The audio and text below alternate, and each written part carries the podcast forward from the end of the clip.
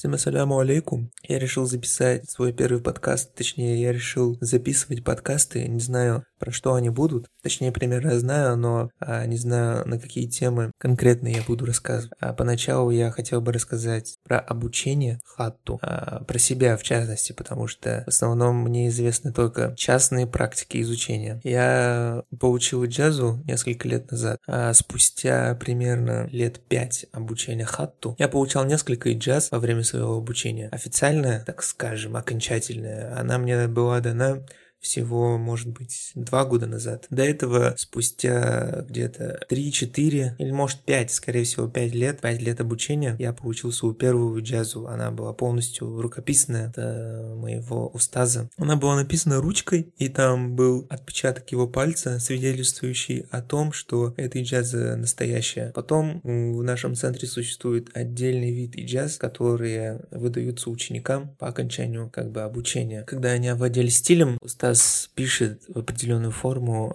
кто такой, когда получил джазу, где, какие стили при этом человек изучал. Так вот, я получил джазу, и я могу сказать, что а, были несколько этапов в моем обучении, которые я с трудностью преодолел. Точнее, были с трудностью мной преодолены, чтобы получить это. И вот даже я сейчас изучаю новый стиль, и он мне кажется таким сложным, и как будто бы я его не изучу. Это как будто бы кажется на самом деле всегда. Оно всегда витает вокруг тебя, когда ты вот-вот не то чтобы приступаешь, когда ты приступаешь, тебя еще ведет какой-то внутренний энтузиазм от чего-то нового. Но вот когда ты уже на примерно средней фазе, тогда и начинается самый сложный этап в обучении.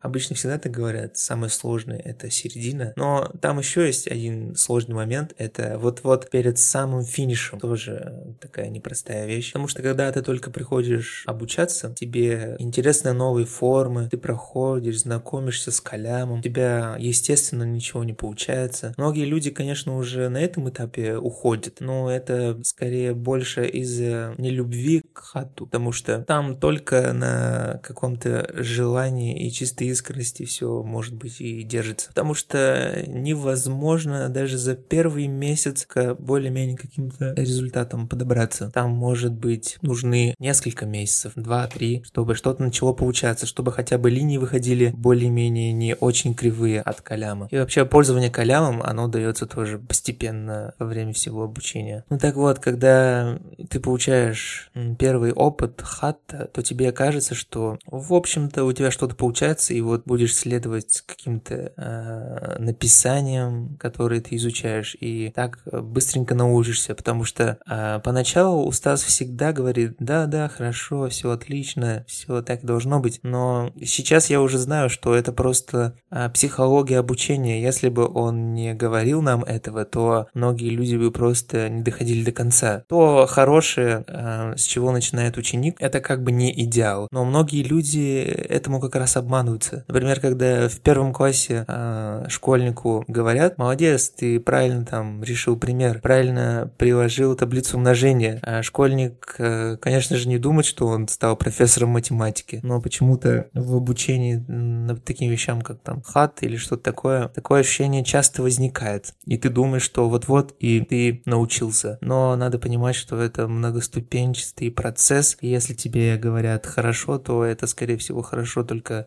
для твоего уровня, а не вообще.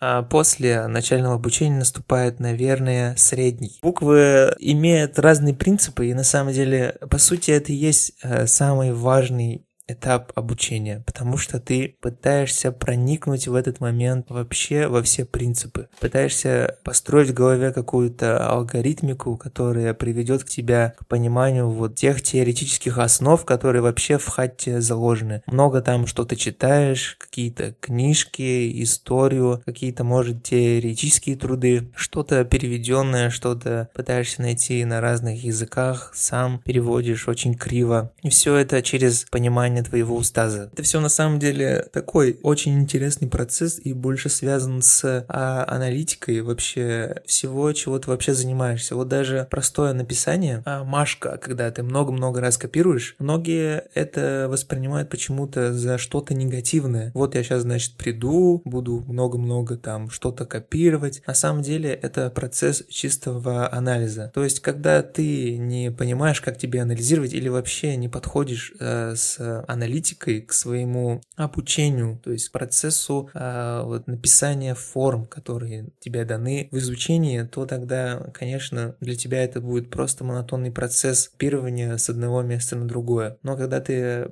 задумываешься, почему вот там в Машке написано вот так вот, я пишу, ну не вот так вот, и в чем между этими двумя написаниями разница, как бы не просто в чем, и видеть даже это, ну не так сложно может быть на потом на каких-то дальнейших этапах. Намного сложнее определить, как это исправить. Вообще определить, как это исправить, это вечная проблема всего обучения, даже на самых высоких этапах, даже когда ты получил и джазу. Может быть, в особенности, когда ты уже получил и джазу, потому что ты смотришь на работы прям великих хаттатов, и ты же тоже как бы, ну, правильно пишешь, тебе же не зря джазу дали. Но вот почему-то у них есть как будто бы вложенный секрет в работы, а у тебя как будто бы этого, этого секрета нет. И вроде все одинаково, но что-то вот не сходится, и вот важный элемент — это снова анализ, понять, как мне надо это исправить, свое письмо, чтобы получилось то, что получается у легенд этого искусства.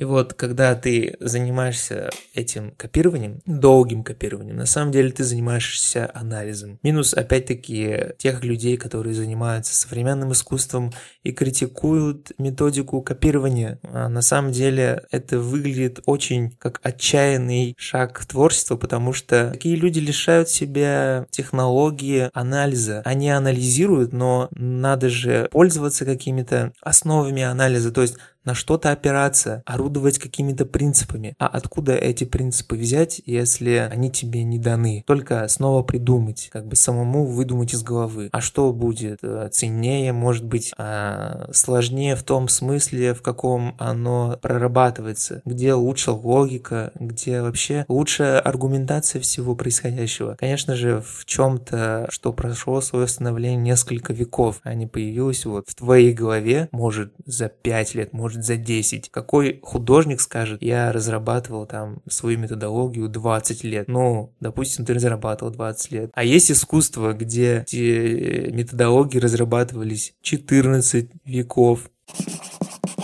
Вот анализ как раз-таки и является главным звеном в обучении. Вообще можешь не только хатта, а вообще всего, а, к чему человек подходит. То есть к изучению чего-то, а какой-то классики невозможно вообще научиться, не изучив каких-то классических вещей, традиционно принятых э, большинством деятелей этой области, большинством ученых, большинством каких-либо мастеров. Вот на этом этапе случается, может быть, второй такой психологический диссонанс. Первый Первый случается, когда ты только приходишь, и у тебя сразу ничего не получается. Некоторые этот этап проходят как бы быстро на некой эйфории к любви искусству, потому что нравится что-то новое. А вот второй этап уже задействует некие сложные чувства, когда, ну да, тебе вроде нравится, когда ты понимаешь, что ты, возможно, можешь научиться, тебе как бы э, дороги открыты, вот тебя обучают, у тебя есть все инструменты, но чисто из-за своей вот какой-то психологии тебя начинают путать сомнения, что может ты глупый, что чего-то ты не понимаешь. Почему-то вот у других есть способность, так скажем, к лучшему воспроизведению тех же классических вещей, а у тебя вот нет. А вот эти этапы, когда именно анализ тебе не дается, возможно, это самое вот такое тяжелое, потому что пишешь на самом деле ты не рукой, а головой. Все те вещи, а, существующие в хате, принципы, как бы законы образования форм, сами формы, их контуры, они вложены в голову. То есть взять карандаш и дать его хаттату, он по контуру все он вам нарисует с идеальными толщинами, так, как если бы вы это все написали калямом. Калям ему по большей части даже не нужен. Когда вы приступаете к анализу, на самом деле вы приступаете к изучению уже собственного мышления. То есть, анализируя, вы подвергаете сомнению не просто то, чем вы занимаетесь, не как вы пишете относительно другого хаттата, а вы прибегаете к другому мышлению, к другой методологии анализа. Вы пробуете разные подходы к рассмотрению вопроса. Поэтому многие говорят, что обучение, вот, например, хатту, это на самом деле обучение мышлению. Когда вы перебираете такое множество форм анализа, что а, из вот этого множества вы начинаете видеть для себя более подходящее.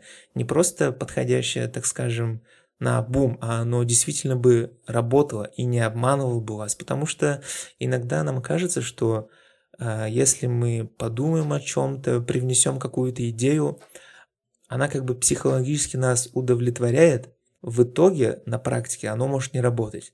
А тут оно, во-первых, должно психологически вас удовлетворять, то есть должен наступить такой момент, чтобы вы все реже задавались вопросом, почему моя методология, мой метод анализа несовершенен.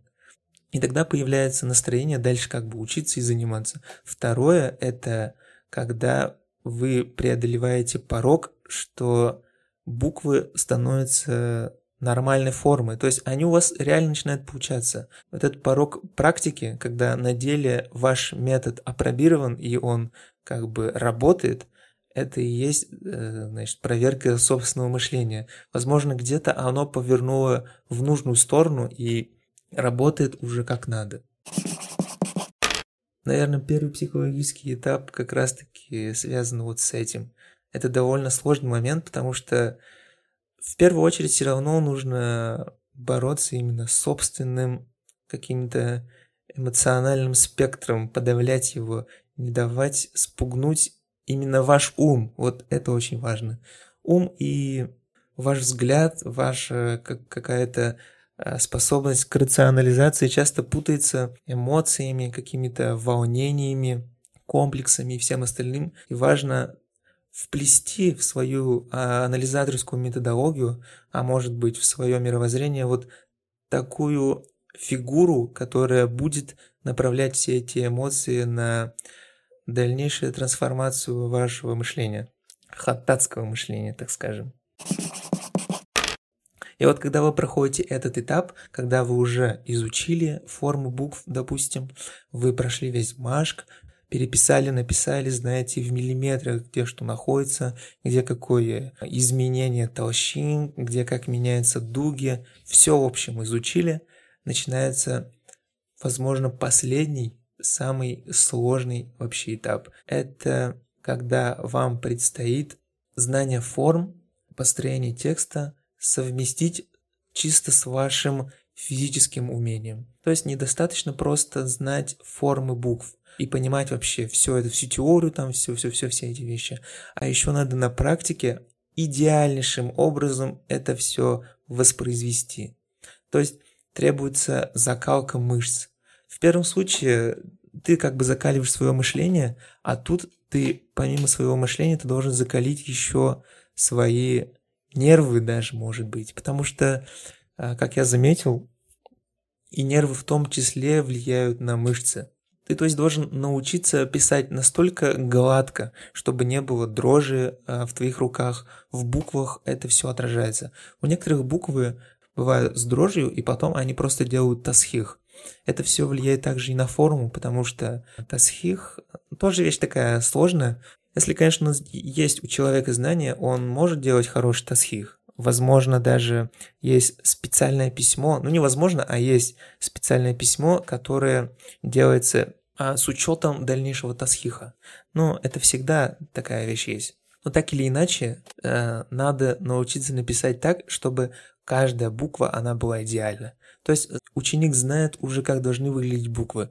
Например, если он напишет три буквы, и они э, все немножко все равно кривоваты, но он знает, какая более-менее лучшая. А надо стремиться к тому, чтобы каждая буква была лучше. То есть каждая была на иджазу. И здесь вот тоже следующий психологический момент. Возможно, самый тяжелый до иджазный, так скажем, перед получением иджазы, когда надо вот все собрать, что э, есть в твоем обучении, чему тебя учили, и попытаться это в реальности воспроизвести. Потому что легко говорить, что там рассуждать что-то о формах, знать, а сложно на самом деле хорошо это все написать. Суть такого обучения заключается в том, что ты очень-очень и очень много пишешь. И опять-таки анализируешь уже свое письмо, но с других с других точек зрения. Если ты изначально на втором этапе анализировал с точки зрения форм, то тут ты формы, конечно, на первое место ставишь, но тут еще смотришь, как вообще ведет тебя твой калям, что с ним не так, что с бумагой, что с чернилами, что вообще с твоим состоянием. Например, когда нет настроения, сложно написать какие-то хорошие вещи и вообще чем-то хорошим заниматься. То есть производить что-то хорошее. Следишь за настроением, вообще за всем. За тем, как ты, в принципе, живешь, за своим охляком. Поэтому часто говорят, что хат, как в том числе шариатская наука, это и воспитание собственного ахляка, а не только вот мышление. То есть ты должен мышление таким образом свое переделать, таким образом настроить свой анализ, чтобы, чтобы анализ направлялся не просто на формы букв, а вообще полностью на тебя, на то, как двигаются руки, как у тебя работают мышцы, как работает голова, что ты вообще смотришь и чем занимаешься в свободное время от хатта, как это занимает твою голову, чем посвящаешь себя и вот так далее, так далее. Поэтому важно соблюдать вот это все, чтобы научиться. Это вот очень интересная вещь, и это же как бы одно из самых сложнейших следить вообще за своим состоянием, за своим мировоззренческим, так сказать, опытом в реальности, в жизни, над своим охляком в том числе. Поэтому это один из самых сильнейших таких моментов в психологической жизни хаттата. Один из главных кризисов в обучении. Потому что я заметил, есть много людей, кто вот они реально научились писать как бы в общем как-то хорошо.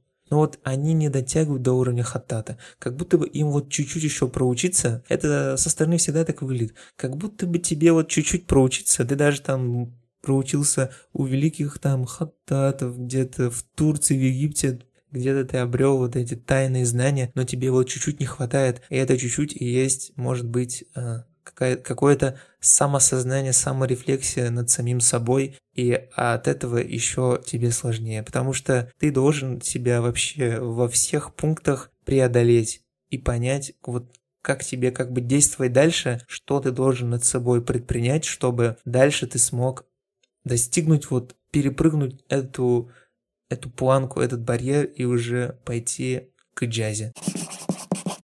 Самое интересное начинается, когда ты уже получил иджазу, потому что ты как бы вольная пташка. У тебя есть устаз все равно, ты к нему обращаешься, но помимо этого ты уже задумаешься, может быть, о выведении собственного стиля. Точнее, собственной манеры в хатте. У каждого же хаттата есть манера, и она сама собой на самом деле выводится, и вот самостоятельное ее введение – это как раз-таки плодотворная рефлексия над самим собой, когда ты сидишь и вообще изучаешь какие-то вещи, и ты вот приходишь к этим, к различным вещам а, в хате, которые тебе надо исправить не только непосредственно на практике, а еще и в самом себе. Поэтому после обучения это на самом деле одна из сложнейших вещей тоже. И она длится, в принципе, бесконечно. Тут э, работает такой принцип, чем дальше в лес, тем больше дров. Поэтому чем дальше ты идешь, тем все сложнее и сложнее приходится. Вроде бы ты всегда понимаешь, что ты нормально пишешь, допустим, если тебе вот надо что-то написать, и ты знаешь, что вот ты так написал, и это хорошо. То есть это нормально написано, неплохо. Но тебе уже не хочется так делать, потому что ты всегда нормально пишешь. Хочется превозойти эту нормальность и писать допустим, очень-очень хорошо. И это очень-очень хорошо должно снова подвергаться твоему анализу. Всему тому, что есть перед концом твоего обучения, что было, те э, психологические фантасмагории различные, а тут тебе надо еще будучи как бы вообще предоставленным самому себе. Устаз тебе помогает, но большую работу ты на самом деле делаешь сам. И все твое обучение, оно как бы идет уже самостоятельно. Одно дело, когда ты вот учишься под руководством, под присмотром, так скажем, устаза. Другое дело, когда ты вообще сам себе предоставлен. Ну, ты же можешь не учиться. Зачем тебе улучшать, если оно и так хорошо? Такие вещи, например, допустим, начинают подкрадываться. И это очень на самом деле опасно, потому что вообще можно в стагнацию и дальше в деградацию впасть. Когда, например, я делаю какую-то работу, и если я через время смотрю, может, через очень короткое время, через всего несколько дней, неделю, там, месяц уже точно должно быть ощущение, что она какая-то не такая. И это говорит о том, что есть какой-то прогресс. Если такой вещи нету, что очень к себе начинаешь задавать много вопросов, почему ты не смог вот повлиять э, своим мышлением на самого же себя и что-то не поменять в хате. Это вот все таким образом жестко связано. Всем этим я хотел сказать, что напрямую хат связан с психологией, вот со всеми этими вещами, с характером. Многие воспринимают классическое искусство как слепое копирование там каких-то работ, каких-то старых уже извечных там одних и тех же тем, одного и того же постоянно, постоянно, постоянно. На самом деле это довольно более глубокий процесс, чем то же современное искусство, которое и говорит только об эмоциях, где по-настоящему эмоции э, можно сравнить. В том, когда тебе приходится превозмогать просто себя через нереальные усилия. Или когда ты сам как бы выдавливаешь из себя что-то там на пустом месте. Когда вот ты и так, и так можешь сделать. С другой стороны, ты вынужден как-то разобраться с самим собой. Разница на самом деле большая. В обучении хатту оно всегда идет вместе с тобой. И когда ты уже заканчиваешь обучение, то и когда ты уже с иджазой, на самом деле, иджаза это очень ценная вещь, потому что она свидетельствует не просто о том, что ты научился хатту, а свидетельствует о том, что ты научился вести диалог с самим собой и понимаешь, как действовать в различных сложных ситуациях. Спасибо, что прослушали мой подкаст. Надеюсь, он вам понравился. Делитесь своими впечатлениями, пишите комментарии в моем телеграм-канале. Чем больше будет обратной связи, тем с большей вероятностью я буду продолжать этим заниматься.